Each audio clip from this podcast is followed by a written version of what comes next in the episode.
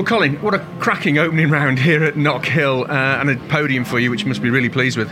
Yeah, Knockhill always, uh, you know, is a great track for BTCC. It always offers up good racing. So, uh, yeah, a good start to the day for you know, for us all at, at BMW, you know, one three four. So uh, you know, good pace, uh, good race. I think for, for us as drivers and the fans. So uh, yeah, hopefully the day can you know continue in this vein. The back end of uh, that session, there wasn't even uh, the width of a cigarette paper for you to get past Ash, was there?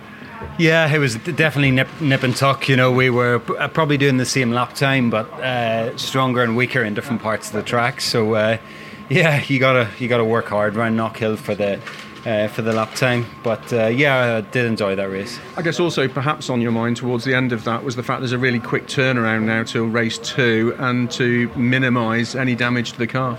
Yeah, exactly. It's uh, you always want to. Uh, you know, get get through race one with, with not so much damage, and uh, you know, build as the day goes on, and you know, keep keep scoring those points. So, you know, that's that's you know been the strategy for today.